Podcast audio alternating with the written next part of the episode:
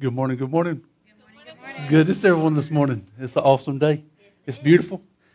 Some of us like it cool. It's not too oh. hot, not too cool. long sleeve shirts. and Long, long sleeve shirts and boots. And there you go. Stay warm one way or the other. there you go. That's it. Coffee does the body good. Is that right? Better than milk.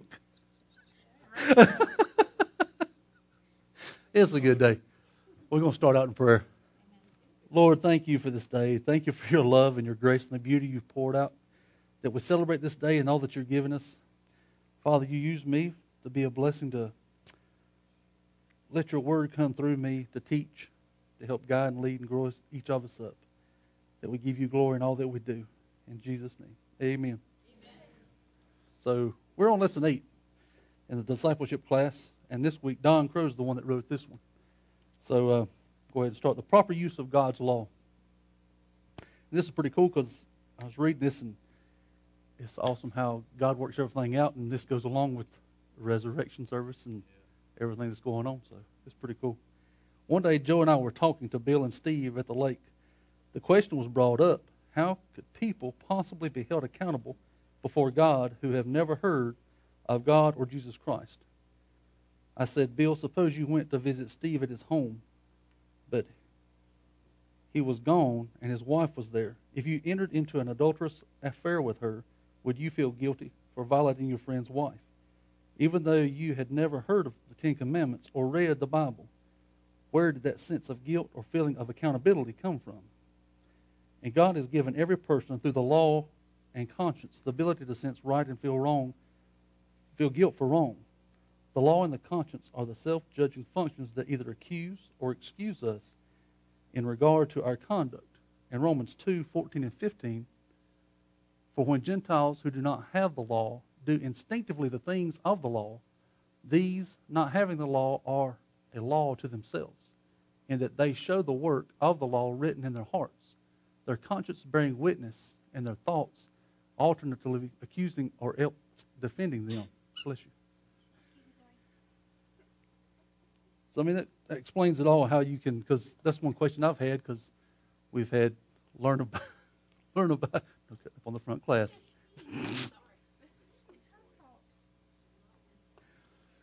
yes, it's not maturity meeting. We got to be calm here.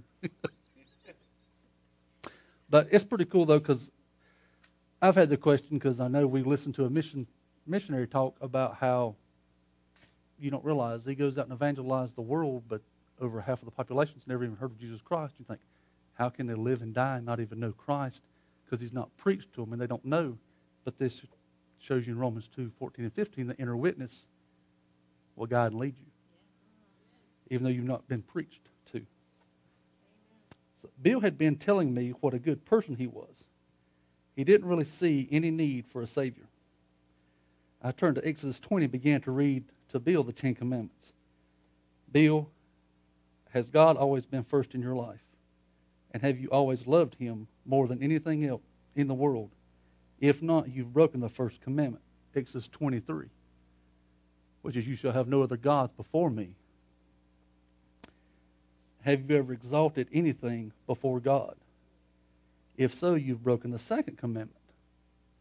In Exodus 24, you shall not make yourself for yourself an idol or any likeness of what is in heaven above, or on the earth beneath, or in the water under, under the earth. Have you ever used the name of Jesus Christ as a four letter word you are guilty of breaking the third commandment in Exodus 20, verse 7. You shall not take the name of the Lord your God in vain, for the Lord will not leave him unpunished who takes his name in vain.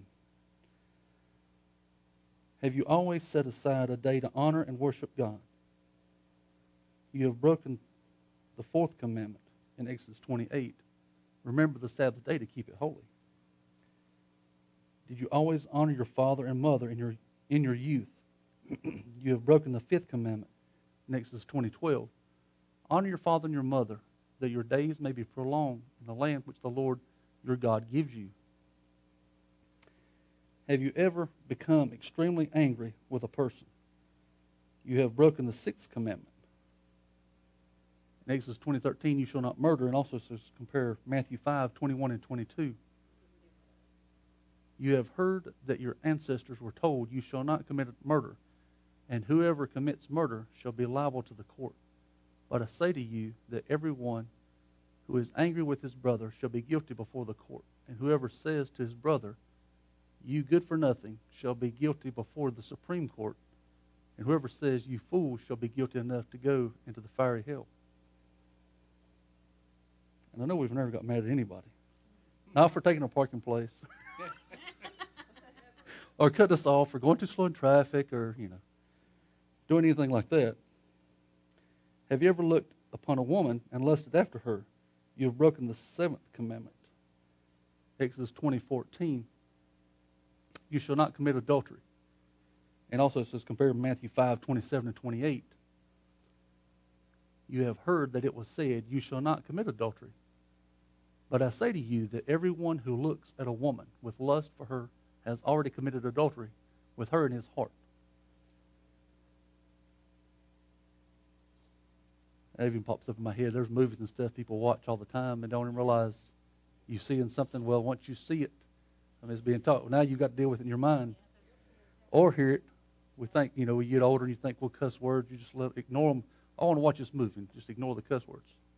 That's not good because especially children pick up everything. and especially they be playing in the corner and you think they didn't hear that. And next thing you know, they're saying, that, where did you get that? They, their older siblings don't have to give it to them. They pick it up from us. It's terrible. Have you ever taken something that did not belong to you? Well, now, my dad said I could always borrow anything he had, but sometimes I don't always get it back as quick as I'm supposed to. I know. I was looking right at my dad. If not, you've broken the ninth commandment. Well, I always took it back. He says I did. Maybe I didn't. That's right. Thank you. That's the Father's grace. See there? God is awesome. Exodus 2016. Or did I jump one man? I'm sorry. Exodus 2015.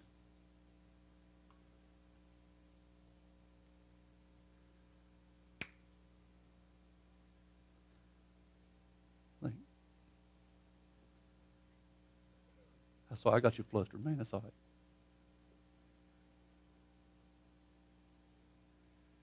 You shall not steal. Have you always told the truth? If not, you have broken the ninth commandment. It's 2016. Because see, there's no such thing as a little white lie or, you know, partial truth. A lie is a lie and the truth is the truth. You shall not bear false witness against your neighbor. Have you ever had a desire to have what belongs to someone else? You have broken the tenth commandment, which is Exodus 20:17. You shall not covet your neighbor's house. You shall not covet your neighbor's wife or his male servant or his female servant or his ox or his donkey or anything that belongs to your neighbor. Do you see why Jesus said he came to save sinners? In Mark 2 16 and 17,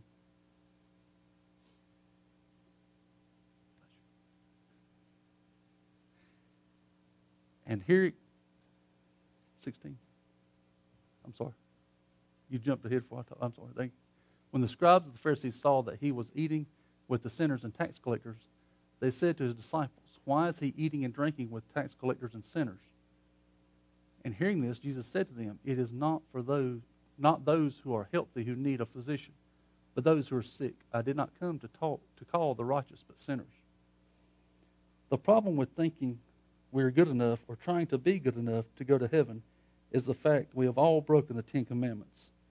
James 2:10 For whoever keeps the whole law and yet stumbles in one point, he has become guilty of all.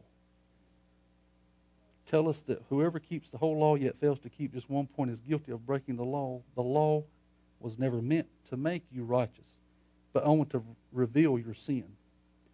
Romans 3:19 and 20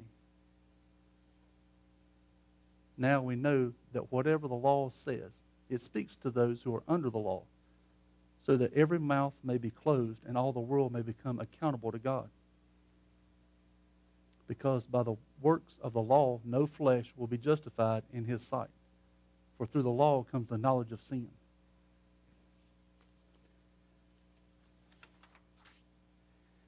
We all need a Savior.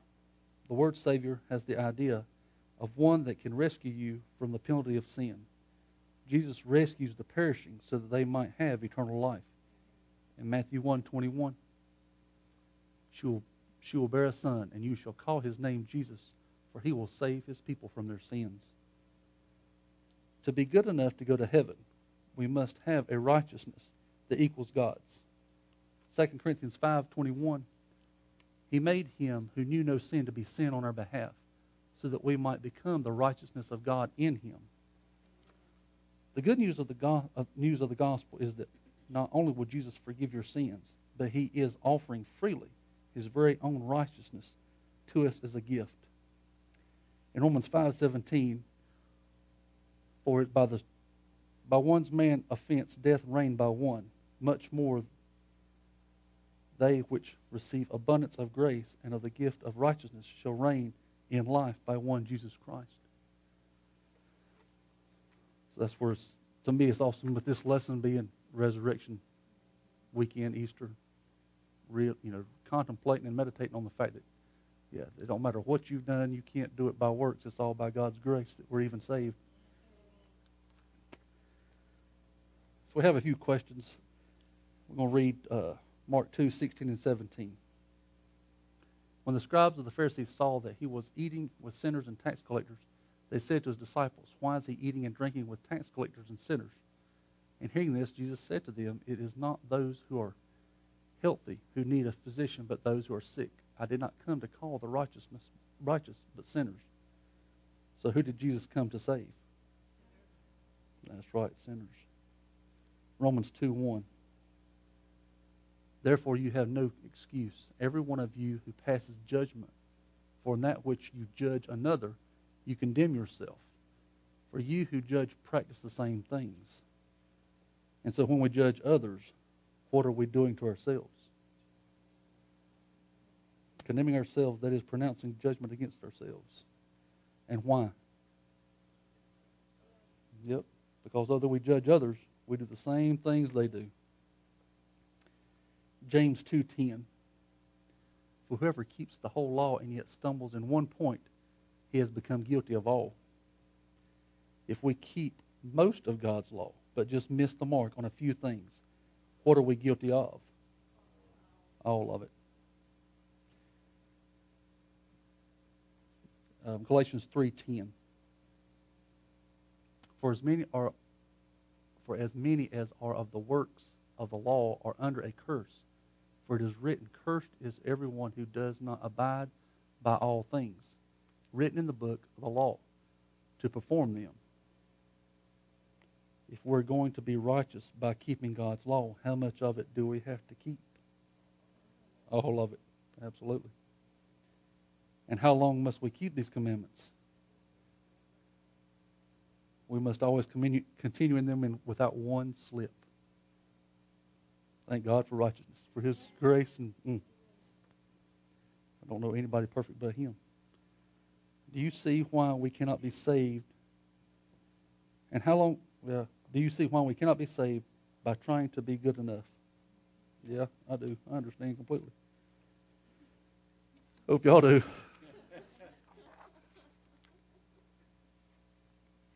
Just wish my kids would listen more.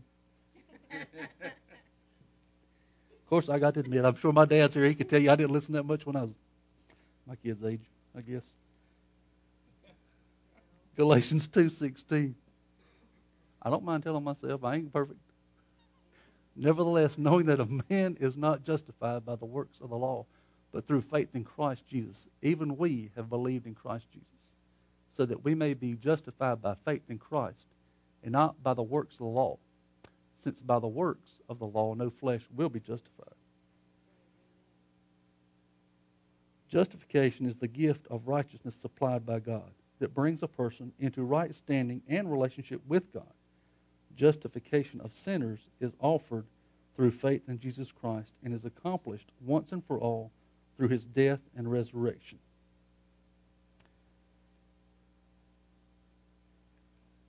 This is 1 Corinthians 15, 3 and 4. And if you got that one or not. Because he put in parentheses on the side, man. And that he was buried and that he was raised on the third day according to the scriptures. And Romans 4.25. I'm throwing you a curveball, JD. I'm sorry.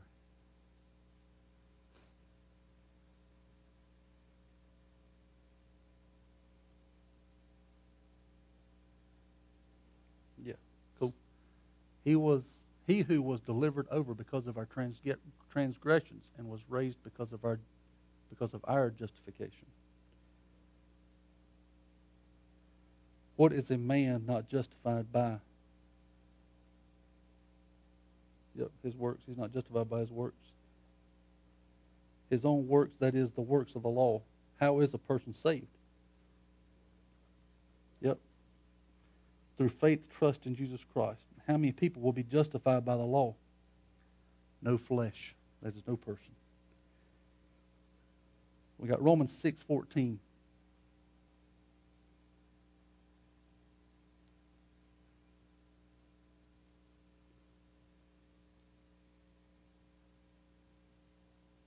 For sin shall not be master over you, for you are not under law, but under grace. As a Christian, you are A, under the law, B, under grace. Under grace, absolutely. In Ezekiel eighteen twenty.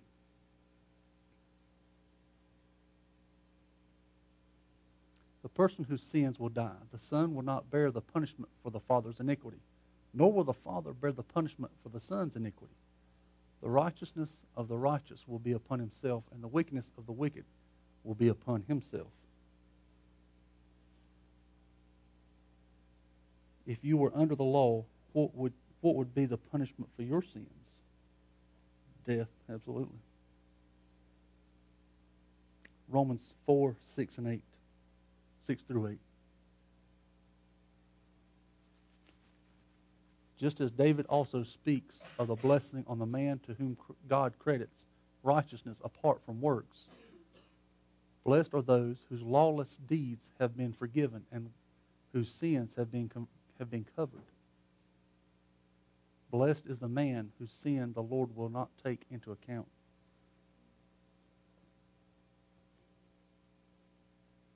Under grace, what three things does God do with your sins?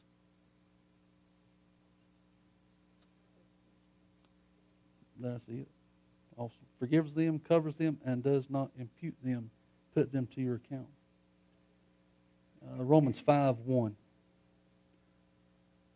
Therefore, having been justified by faith, we have peace with God through our Lord Jesus Christ. Now that we are justified, what benefit do we enjoy? It. Peace with God. He's not mad at us.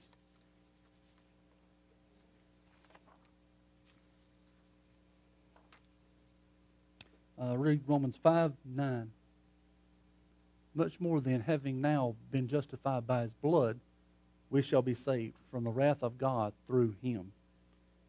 Now that we have been saved by Jesus' blood, what will we be saved from? Wrath and judgment for our sins. Yep.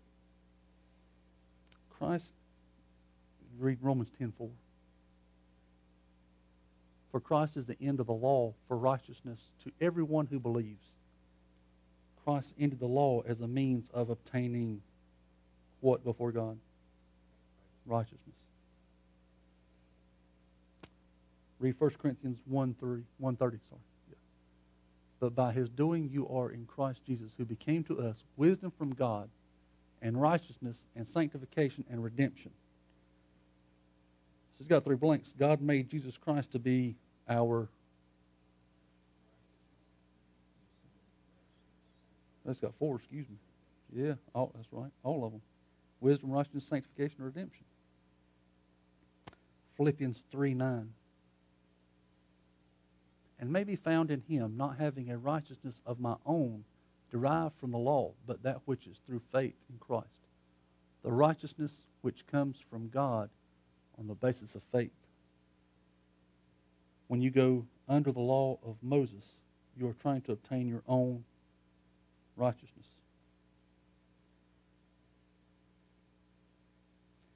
1 Corinthians 11 1. Be imitators of me just as I also am of Christ. As Christians, we're living under the law of Christ. The law of Christ is not a set of rules to obey, it is living a life in response to a person. And that person is Christ. In Romans 8 3. For what the law could not do, weak as it was through the flesh, God did, sending his own Son in the likeness of sinful flesh, and as an offering for sin, he condemned sin in the flesh. The law could never save us, not because the law was wrong, but because in the weakness of our blank, we could not keep it. Flesh. So it's only by Christ's blood and grace that we could be saved.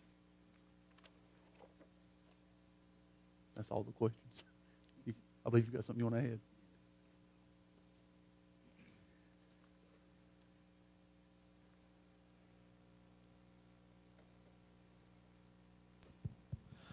So, you know, one of the the original question that it opened up with is, you know, if somebody hasn't heard the gospel, how do they know? You know, how are they accountable for the things that God has done, and how how can they be held accountable uh, towards faith in Christ?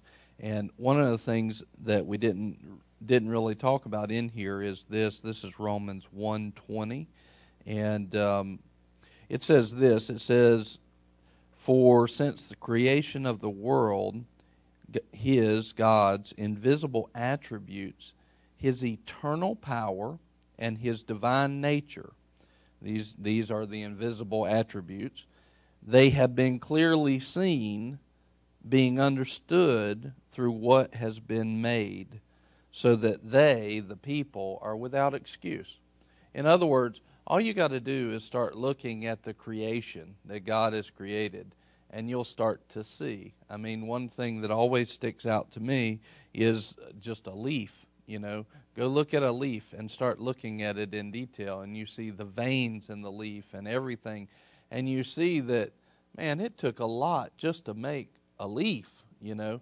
And uh, but and the digger the digger the the more you dig the deeper you dig into that I, I, just put those together. It's good. Uh, the digger that, that's good. The deeper you dig into his creation the more of God you start to see. Even in the human body and in this world, uh, you have some statistics that start to get to the place where uh, this could not happen. Uh, I, I remember watching something not too long ago, and the odds of this just coming together uh, started to go so far. So the number, the odds of it, one in so many, became so much that it was hard to even fathom. But there's actually in science, there's some numbers that say, hey, if it goes beyond this number, it's it's statistically impossible. And we're talking about just one thing that without it you cannot live, and yet in science in your body there's bunches of these things and you start to understand that these things for us to have life for us to be on this earth and still you know functioning uh, these things are statistically impossible without a creator.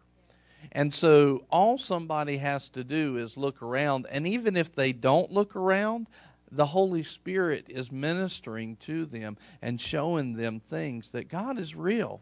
And at some point, they've got to decide I'm not going to make a decision because I have all my facts in front of me, because the way to escape sin is not by keeping the law, it's not by having all the facts in front of you. The way to escape sin is to have faith in Christ. That means at some point for us to escape sin, it's free, but it's going to take a step of faith. And at some point, you're going to have to say, I see all this stuff and I still don't know. I believe the Lord even leads it, leaves it in the place where sometimes we just don't know. We don't have all the facts. I almost feel like sometimes, think about this. Could the Lord step down into each and every life right now and make you to believe in Him? Could He implant that? If He really is God, could He make that happen just like that? Absolutely. Why doesn't He do that? It's not the system that He set up. It's not the system of salvation that He set up. The system of salvation is based off of faith. And so he's got to leave room. He's got to almost not answer all of your questions so that freely we can choose to believe on him. Now, and the Holy Spirit does his work. There's a story, I believe it was David Hogan that was talking about this, and it shows how we have the Holy Spirit trying to tell us things at different different times all the time. In other words, God is broadcasting. Our reception is the thing that's in question. Even in you know 9/11, you had a lot of people that weren't even born again, but that were warned and inside they knew I shouldn't go to work today or or be late or whatever. There was there should have been so many more people in that building that day, you know, and God was broadcasting. Some of us picked up. David Hogan tells the story of this uh, village that got born again. They go into it, and uh, he said, you know, they they got born again. He leads them to Christ, but this village, uh, they're walking around naked. They're eating blood. These are things, you know, against covenant, against God. And he says, and we didn't have a Bible in their language to leave with them, right? All we did is we came in there, we taught them about the goodness of God, the love of God. They were born again, and then we had to leave. Well, they come back a year or so later, and all these same people are walking around clothed, and they're not eating blood anymore, and you know numerous other things. Now, why are they doing that? Because they have a Holy Spirit that writes these things on, on their heart. In other words, the Holy Spirit is there to show us, to convict us of things, what are right and wrong, and to show us. Now, why didn't they do it before they were born again? Well, they weren't empowered to break out of that until they received Christ. The Holy Spirit was broadcasting those things the whole time, but they had kind of shut down reception. And even if they heard pieces of it, they weren't really empowered to overcome sin until they had Christ. That's part of the anointing of Christ, is that sin no longer has any power over you. So now you can actually do the things that the Holy Spirit is asking you to do. The point is, the Holy Spirit God is constantly communicating to all the world what's right and what's wrong. And and I like they don't we don't have an excuse. We can say I've heard people say, "Well, I just didn't know this was wrong. I just didn't know it was bad." But what they're saying is that the Holy Spirit didn't warn them. In other words, the Holy Spirit was being unfair. I'm sorry, but that's not the character of God. On some level, you have to shut him down in your heart. There, you're without excuse. Now, there's things that you know and things that you don't know, but He's always leading you to those places so we can advance in Him. And so, what's great about that is He didn't lead us to a place where we didn't have any answers. He led us to the answer. He led us to Christ. And so, we can step right out of everything that we've been doing and step into Christ and receive Him right now today. Amen. Amen. You want to pray or all right. Father, we just thank you. Thank you, Lord, that you did not leave us helpless. You helped us. and Lord, we needed it. Lord, we just praise you. We give you the glory. Thanks for not leaving us alone. Thanks for not just destroying us. Thanks for not leaving us to be destroyed but thanks for being love made manifest. And Lord, we receive your love today to walk in it, to be it, to share it, to live it. We are obedient to your leading. We're obedient to your law that's written on our hearts. And Lord, by faith, we receive Christ who empowers us to do all these things and become one of your own in Jesus' name, amen. Amen. Have a great morning. See you in a